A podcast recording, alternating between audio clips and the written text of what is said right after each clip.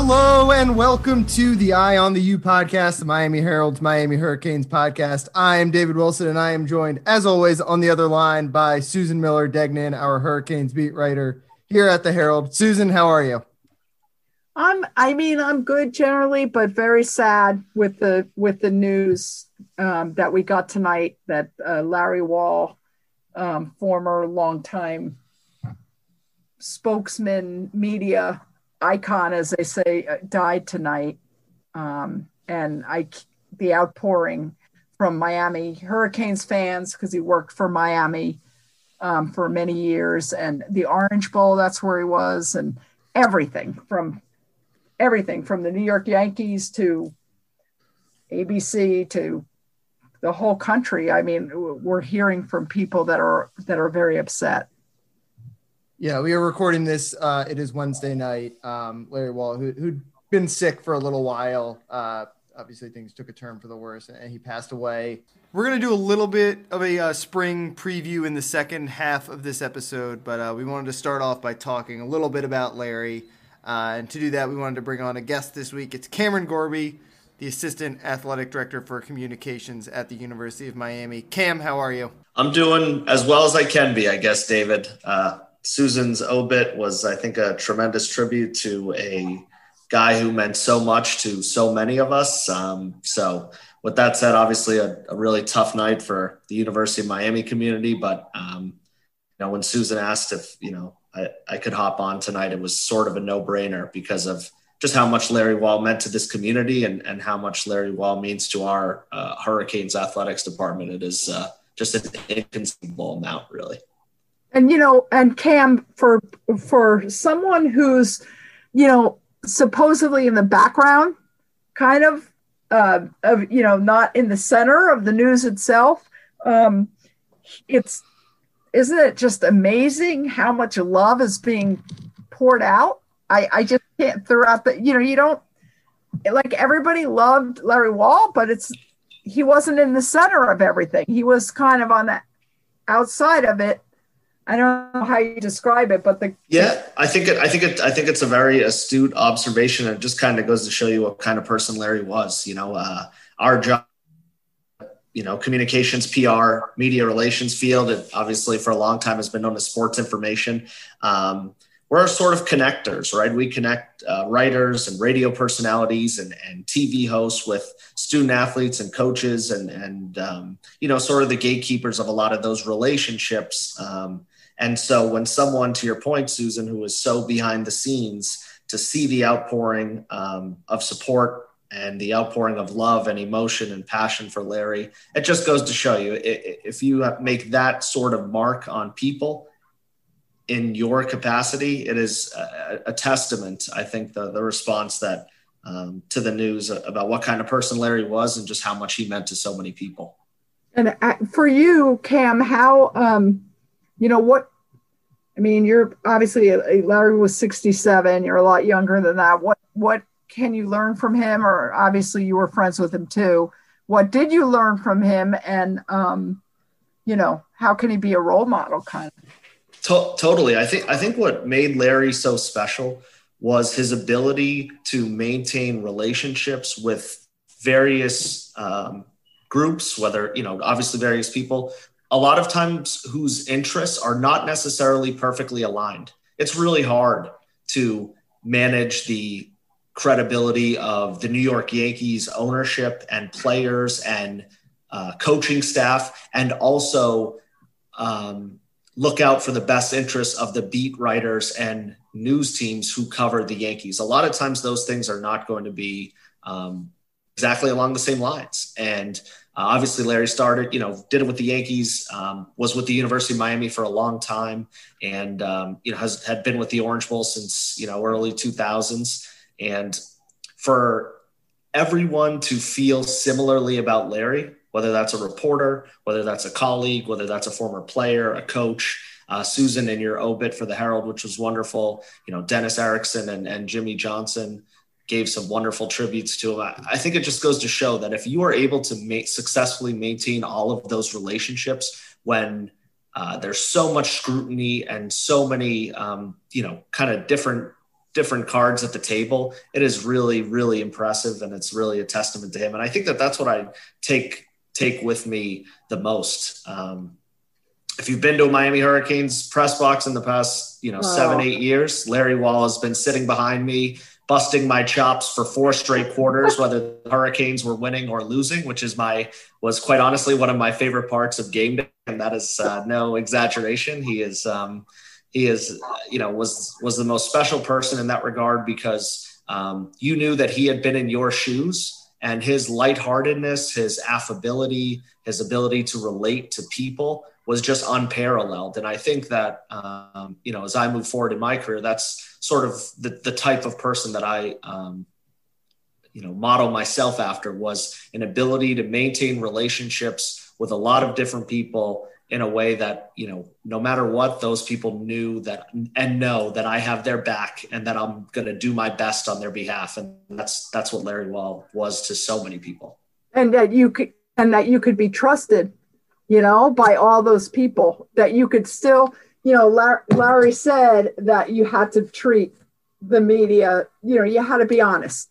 Absolutely, and I think that, um, like I said, when when you're working for you know the University of Miami, um, you know, obviously, especially the football program is is treated um, like a pro sports team in this marketplace, right? The passion of the Definitely. fan base, the the eagerness of, of our fan base, and the expectations, and the the media coverage that comes along with it. You know, there aren't many college football programs in America, maybe none, who operate in a major media marketplace who command the same level of attention and eyeballs and clicks and and viewership and all that. And so um, you know that's that's why that's even more paramount and for him to um, have been able to build that level of trust amongst uh, amongst players amongst coaches amongst media members. Uh, just again it's just it, it, really is a tribute to his legacy and the professional side of things. Forget you know forget the personal side of things where he's just the best person you could ever meet a guy who put a smile on every single person's face um, you know, from a from a professional aspect, he was the tops because of that exact reason that you said, Susan. That his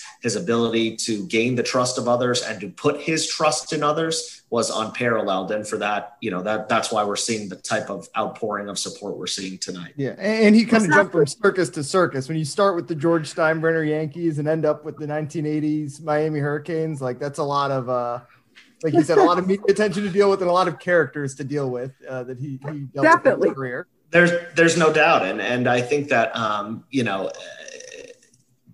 New York Yankees baseball, you know, I don't know the Miami Hurricanes as, as a comparison, but I can't imagine what that must be like managing the the media presence of the New York Yankees on an everyday basis. I mean, talk about like a global level um, entity there, and for Larry to be a you know the the point person in that operation, um, I'm sure there were some days that were tough, and I'm sure there were some, you know, there were plenty of awesome days too. But um, you know, his level-headedness, his his constant smile. Um, you know, you showed up on a Saturday, and you would have no idea if Larry Wall had just had a tough week, or a great week, or a great day, or a bad day, because Larry Wall was the same person every day. So you just as much assume that he was having a great day because he made everyone else's lives around him better.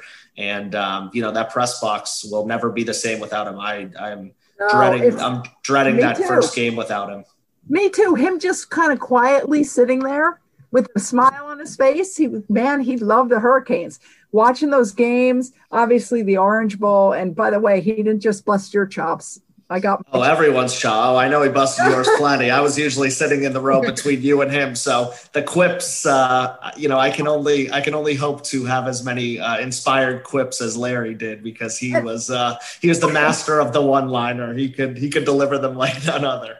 And the thing is, he would and the and the the George David you were talking about and and Cam you were talking about Steinbrenner George Steinbrenner. I mean uh, Steinbrenner called him up, I think first, or definitely one of the first phone calls after Thurman Munson was killed in the plane crash, and he was he was very young at that point. I think he was like 26 years old, and um, just uh, and and you know was totally put his trust in Larry Wall when he was a pretty young kid, and then Larry Wall still said that would joke. I don't. I don't think he was joking. That Steinbrenner fired him, who was famous for firing people and right. them, even coaches, right? that Steinbrenner had fired him several times, and then and then the next day Larry would get a call saying, "Where are you?" right, and I and I think that I think that that's exactly it. You know, you kind of um, you get these sense around people, and and you both, Susan and David, both can attest to it. When you're around certain people, you sort of just can pick up a different vibe when it comes to authenticity when it comes to um, compassion, when it comes to relatability, and a lot of those things, you know, you can you can fake, you know, to some degree, um, but but there's a level there where you really um, you pass the point of no return. And, and with Larry, it was just so clear cut what kind of person he was that you know to to read that story that you wrote about Susan about um, the tragic um, Thurman Munson plane crash and for you know, for the Steinbrenner family to put a lot of their trust in Larry to be the conduit to that whole process unfolding, it's unsurprising again because you know, yep. you the first time you meet him, you feel like you've known him your whole life, and um, you know, there's uh, I don't know that there are many people who's you know can unequivocally brighten the day of every single person around them 100% of the time. And, I, am not exaggerating when I say that. When you saw him, you couldn't help but at least smile you know, even if you're running, you know, you had a, you know, Susan, you've been on deadline and you're running downstairs to get quotes for for a post game press conference, and if you saw Larry, you couldn't help but smile, even he'd in the middle laughing. of that chaos. You know, yeah, he'd be he, laughing. I mean, yeah, he would laugh at you. He'd say, "Calm down, Susan. You'll make deadline. Just call your editor. He'll give you an extra couple minutes." You know, and that's that's what kind of person he was. He just he was able to put the lives around of people around him at ease, and um, you know, for that, I'll just be grateful that I was able to enjoy him in my life as a professional and as a friend for as long as I did because he's a he's a special guy. And and a couple other things, Cam, about him. I so such a smart guy, by the way. I, I oh my gosh, yeah. I didn't realize that he w- went to Wharton, uh, University of Pennsylvania's Wharton School of Business, I guess. Right. And and got his degree, and then got you know got his master's, um, not at Wharton at Ohio University, but um, he it was obvious he was super smart. And he could you ask him something about the orange bowl you know it was always changing. He like he helped you know bring forth this whole new you know from the college football alliance or whatever it was to the from the bcs era right. college football playoffs that he understood everything and how it worked. And he was just so smart. And and then the other thing i wanted to say was you were talking about the and I was talking about the Thurman Munson um, uh, situation. You know, Larry, the lead of my story, the beginning of my story, talks about uh, the voice. Joe Zagacki. Yeah, but right. Joe Zagacki, who was in the hospital after a plane crash, and in that plane crash, um, Joe was, I think, delivering goods after the Hurricane Andrew to people. Right. He was. Right? Yeah, and um, you know, I talked to Joe, and Joe was very close with Larry, and he, so Joe breaks every rib, shatters his right leg and his and his ankle, and um, it's the first time Joe has not, and still to this day, the only time he has missed a game as far as broadcasting. Um, right. Um, the, the 1992 opener against Iowa, um, at Iowa, obviously he had gotten out of a hospital a hospital the day before joe had and all of a sudden there's a knock on his door and it's larry wall okay? Larry wall had just lost his house. His house got destroyed in hurricane andrew. Destroyed and it was less than two weeks later. He knocks on the door because he knew joe was back and says i'm watching the game with you because he knew joe, joe would be so depressed and I think Joe Joe told me that he called the opening kickoff. I guess he was on the broadcast for the opening kickoff, and he said Larry was so excited about that, and they had such a good time. And he said he'll never forget that for the rest of his life. Joe will never forget that.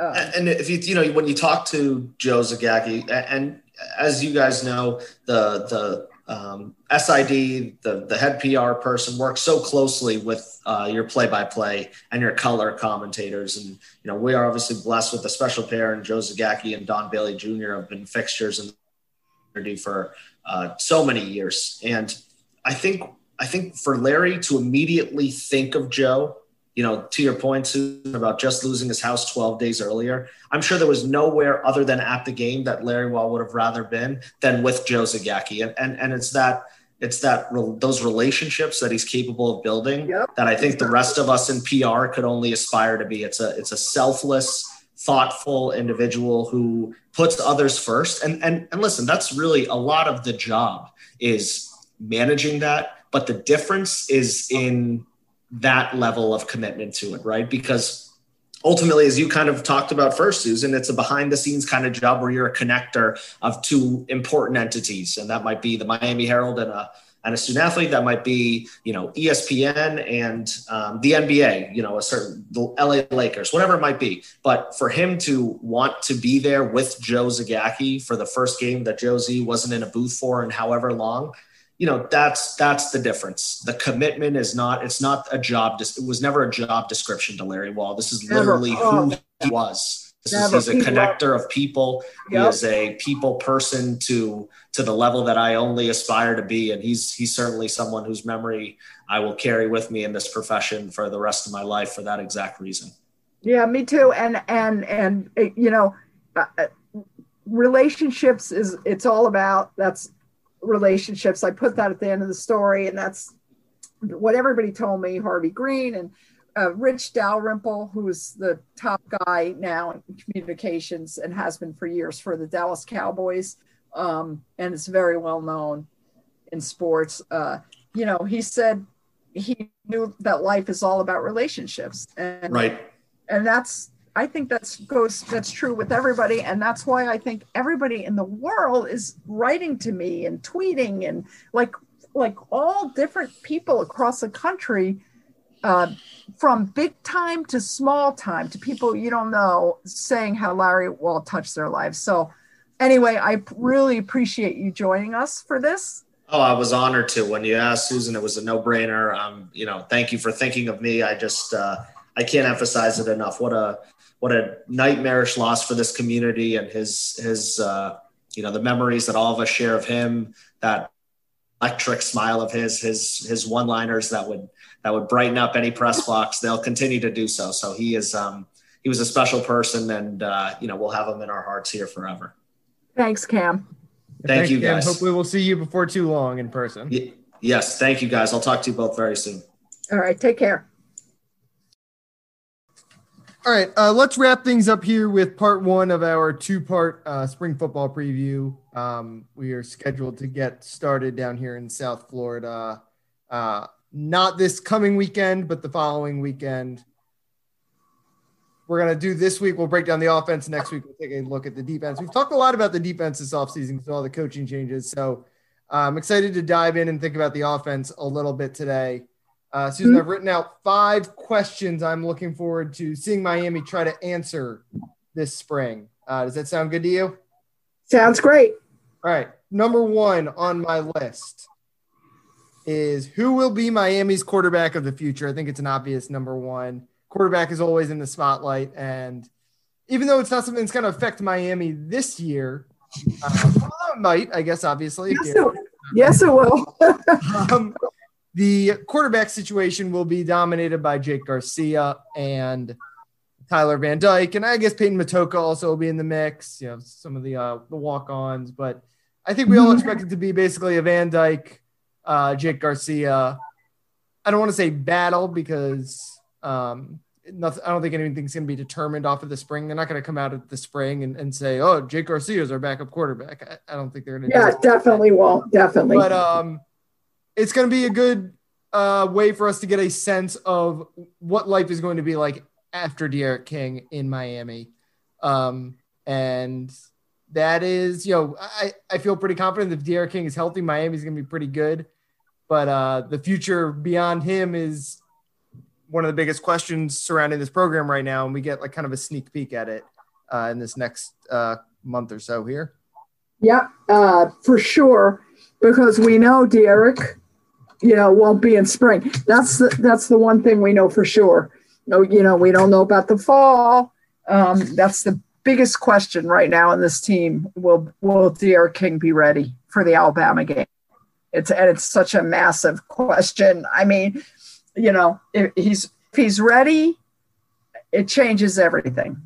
Um, but uh, not sure. And and so, you know, as far as like uh, Jake Garcia, a true freshman, you know, right from high school, no matter how good he is, he's still coming right from high school. Uh, and Tyler Van Dyke, who's been with UM um, for a season. Um, but really, because he was an early enrollee, yeah, a whole year exactly. But he basically, he really, I don't know, what did he get in one game, two games? Yeah, I, I, he did. COVID, he was in COVID protocol a lot of the year too, right? Get ready for the greatest roast of all time the roast of Tom Brady, a Netflix live event happening May 5th. Hosted by Kevin Hart, the seven time world champion gets his cleats held to the fire by famous friends and frenemies on an unforgettable night where everything is fair game. Tune in on May 5th at 5 p.m. Pacific time for the Roast of Tom Brady, live only on Netflix. You ready? Showtime. On May 3rd, summer starts with The Fall Guy. Let's do it later. Let's drink a spicy margarita. Make some bad decisions. Yes. Audiences are falling in love with the most entertaining film of the year. Fall Guy. Fall Guy. Fall Guy. That's what the poster said. See Ryan Gosling and Emily Blunt in the movie critics say exists to make you happy. Trying to make it out? Nope. Because I don't either. It's not what I'm into right now. What are you into? Talking. Yeah. the Fall Guy. Only in theaters May 3rd. Rated PG 13. Yeah. Yes. Yeah. Actually, exactly. He, but injured, he did get into one point also an undisclosed injury because there was a game where he traveled and was unavailable. So, um, and who knows why that was, right? So, like injury, who knows? I, I but two, the, the he took he had two he took two. It looks like he was he had two passes, uh, and, yeah. no completions. I mean, come on, that was his whole season. Um, so he really didn't. He really had very little experience. Yeah, it was all about. I mean, I, I, didn't expect him to get into a game last year. It was all about him. I mean, I expect him to get in garbage. I didn't expect him to play real snaps last year. It was all about what was he learning uh, from the bench and um, how much of a leg up will that give him on Jake Garcia is an open question. Yeah, I guess it depends. You know, how much of the offense you he's mastered. I that's i guess that sounds like a funny question when you've been with the program for a year but when you haven't really played it's a whole different thing. It's a whole different game um, when you haven't really been out there. Um, and i don't really uh, i tyler i don't none of us really know him very well I know you saw him. We said at that. Yeah, at I met camp. him at Paradise Camp a couple years ago. Um, but yeah, I mean, uh, have we had him? I think we maybe talked to him once in the, like the spring or something. I don't even remember. No, I guess there was no spring. I don't know if we talked to him at all this year. Um, but yeah, so yeah, you're right that. No, I don't think we. I don't think we talked to him. I've never I talked. I don't, think so either. We talked to some of the freshmen, but only guys who were playing, and obviously he was never playing.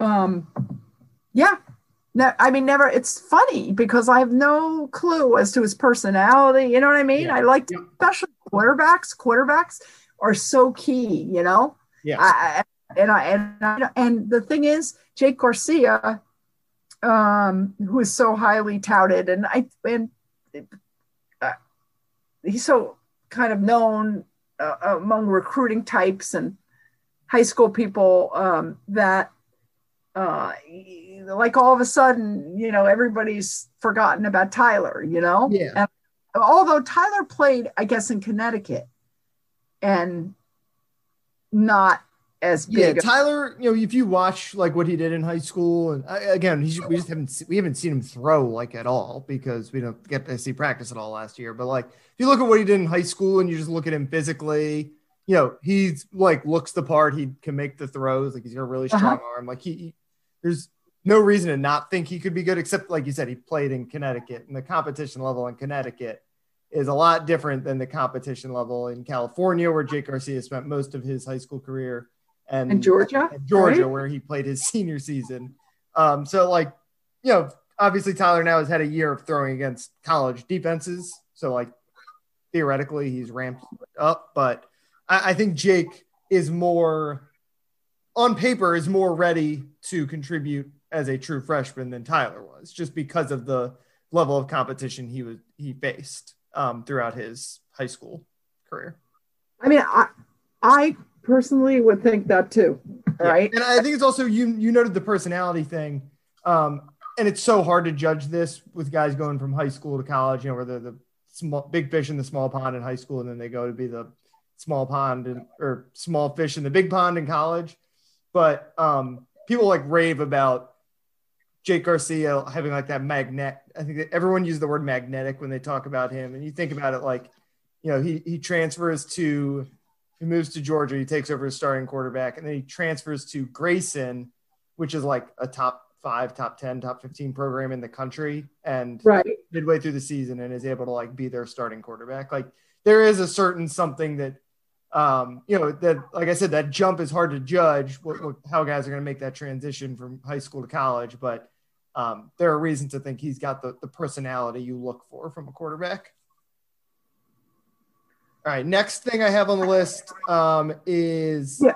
Oh, sorry, I didn't mean to. I, anyway, everything you everything you say, I agree with. I have I Yeah. feel I just feel like I know Jake Garcia more than yeah.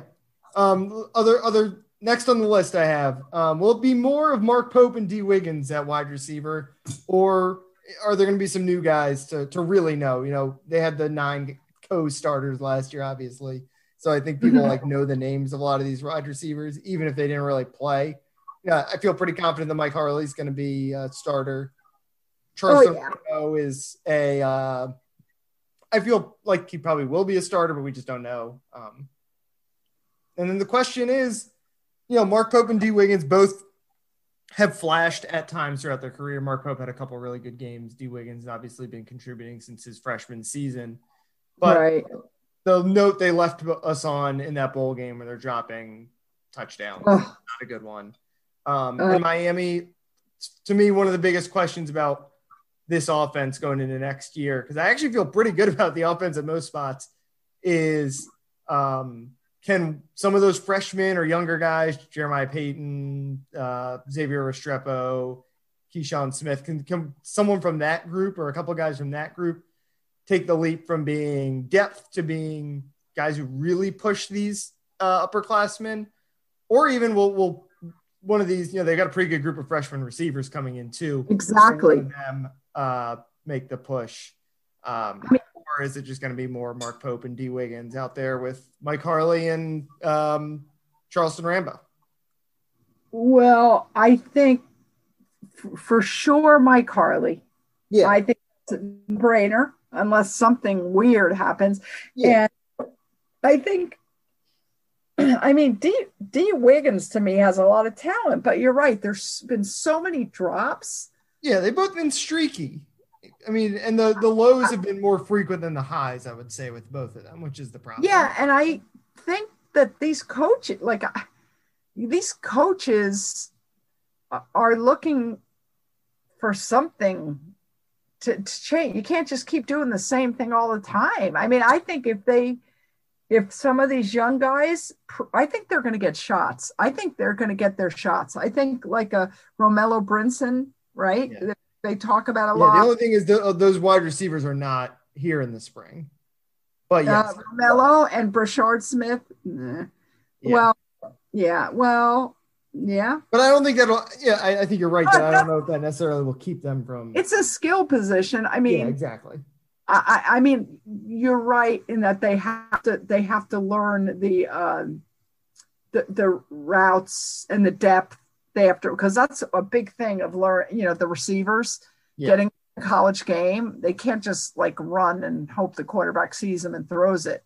I mean, they have to know the plays. They really do. So Mhm. I actually, I don't like Romello Brinson and um and Brashard.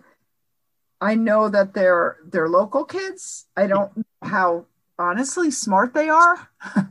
I know I don't know them. I don't know Right. if they're learners, whatever. But um, I think even though they're not here in the spring, that they're gonna get that coaches are gonna give everybody a shot because these other guys have gotten their shots Yes.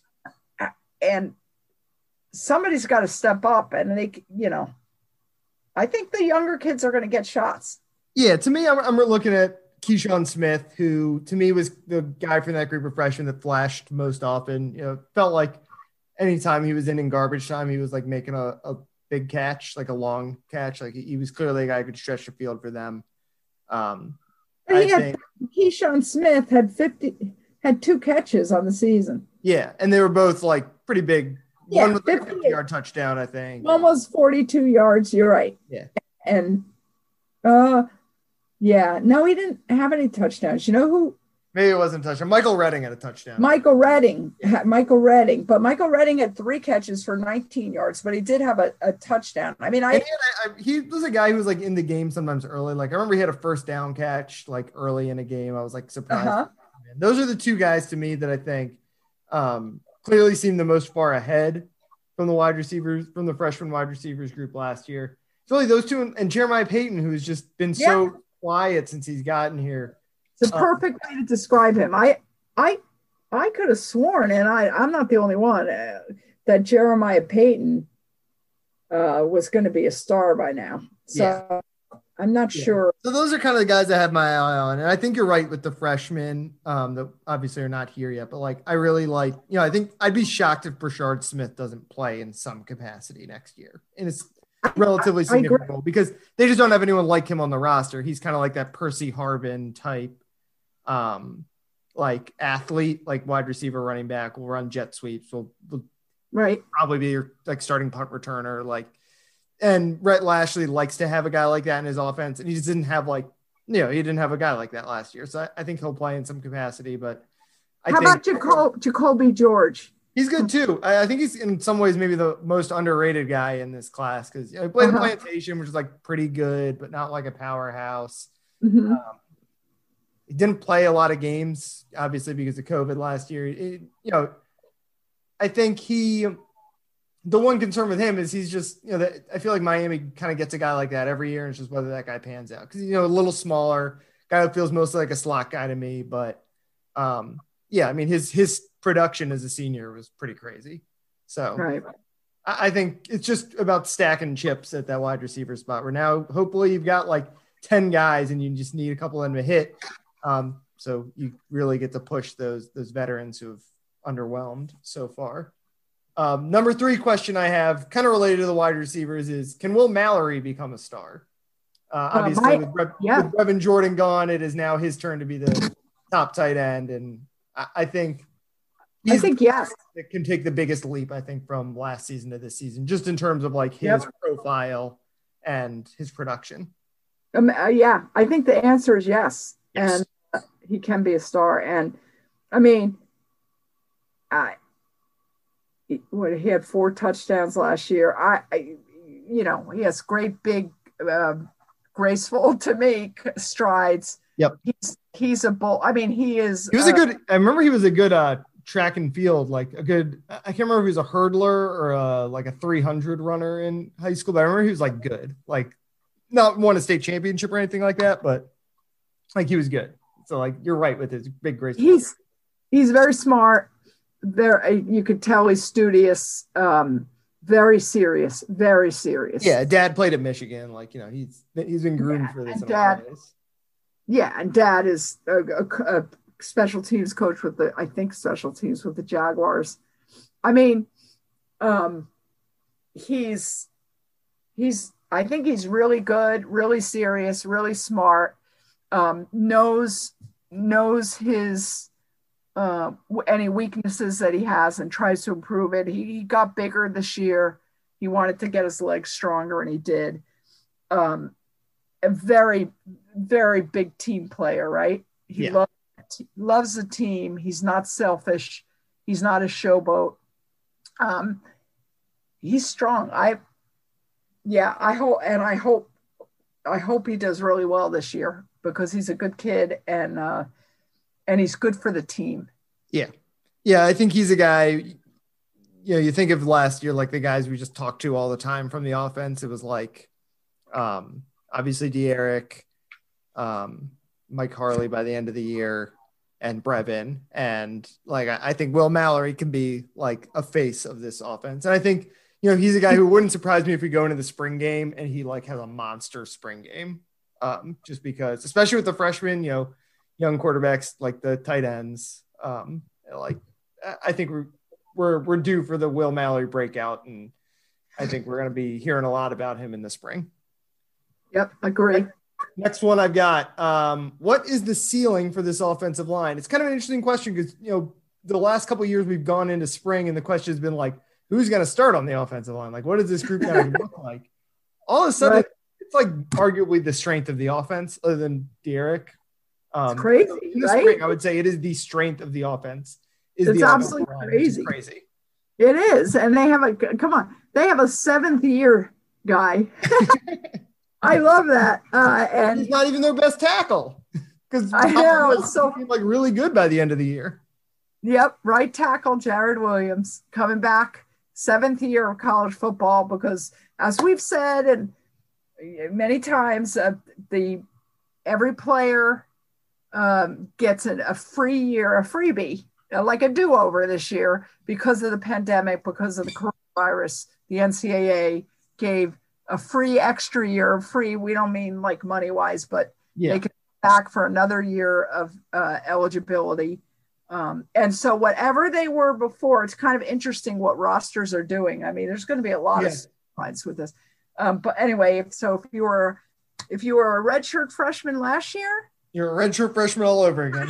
this year, if you were a fourth year junior, you know, uh, yeah, fourth year junior, well, guess what? You're a fourth year junior again. The stats still count from the year before, but um, everybody gets a, a, another year if they want to return. Um, yeah. Yeah. Uh, and, and, and given scholarships and all that, but I, it's going to be very tricky. We, we, we can talk a little bit about that next week too, about the scholarship situation.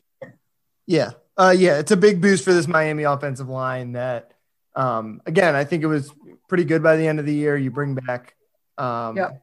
now seven guys, I think, who started last year. Um, and that Jarrid Williams coming back just gives you like basically, you know, obviously all five guys back from last year who started the majority of games and and that right tackle spot was going to be a question mark if, if Jarrid wasn't there. Um, you know, were you going to move DJ Scaife back to right tackle? Were you going to was one of the fresh, you know, the, the guys who were freshmen last year, um, Jalen Rivers, uh, Issiah Walker going to be in the mix. Um, instead, now you've got like now you have the question is like where you know Navaughn Donaldson, who was two years ago or three years ago your best offensive lineman, he has no guaranteed spot now. You know, I, I would guess he starts somewhere if just based on nothing. I would think left guard where Jakai Clark has been kind playing. guard. Um, yeah. But they're, but they're But going Jakai Clark has been like fine too. Like it's it's gonna it's the first time that Miami feels like they're not they're not forcing guys in there. They're not like they don't have four guys and they need to like scrape together a fifth. They've legitimately got like six starting ACC starting caliber offensive linemen for five spots, which is a really good spot to be in. It is. And they're, then they can, they can rotate a few guys Yeah. if they get fired or whatever. But I tell you what, with their quarterback situation now, you know, without knowing if D'Eriq's going to be ready, no matter what they say, I, I'll believe that when I see it as far as goes, because I don't, I know how, how far we've come with, um, you know, ACL tears and things like that. And, and Miami has, I guess, has a great rehab program and they're taking very good care of him. And still, uh, I think I, I, I've counted a couple times. It would only be something like eight months Right. From the time of a surgery to that first game against Alabama. And remember, eight months to the game, but you need, you know, at least four weeks, right? I Yeah, you need some time to practice before. Yeah. Yeah, having pre- you're coming off an ACL, so I'm still very wary of that, and it's too darn bad because, wow, think how if if D'Eriq were okay, totally okay, having that O line back, Yeah. And But- especially going against Alabama in the opener with Alabama uh, losing so yeah, Alabama's still gonna be a pretty heavy favorite, but losing so much from last year. Um oh, I Alabama will be totally highly favored. Yeah. anyway, uh, but yes, I think uh, the offensive line ceiling is much higher. I think we Yeah. both agree on that. Yeah. All right. Last one uh, is Will there be a breakout freshman uh, other than Jake Garcia? Because we're going to be hearing a lot about Jake Garcia no matter what he does. Um, And I mean the true freshman, as you know, Right, I knew- eligibility I knew thing is weird.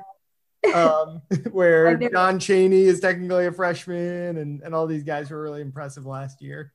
Um, Um, on the offensive side, it's um, kind of thin, other than um, other than Jake Garcia. Yeah, I mean, yeah, I'm looking. None, none of their skill guys, none of their skill guys are on campus. None of the three wide Yeah. receivers. or none of the. Uh, I guess Elijah Arroyo is. He's probably the the top ranked guy. Oh, oh, that's right. We're talking about offense. I was just going to say Leonard Taylor. Yeah, well, there's some there's some guys on defense that we'll talk about next week. Um, Yeah, we'll on offense, about the two guys that I'm watching out for are, um, I mentioned Elijah Arroyo, who I think, um, you know, Miami's obviously Will Mallory is gonna be the starter, and Right. uh, Larry Hodges and Dom Mammarelli both played last year. They're probably like the favorites to be the two and three tight end in some order.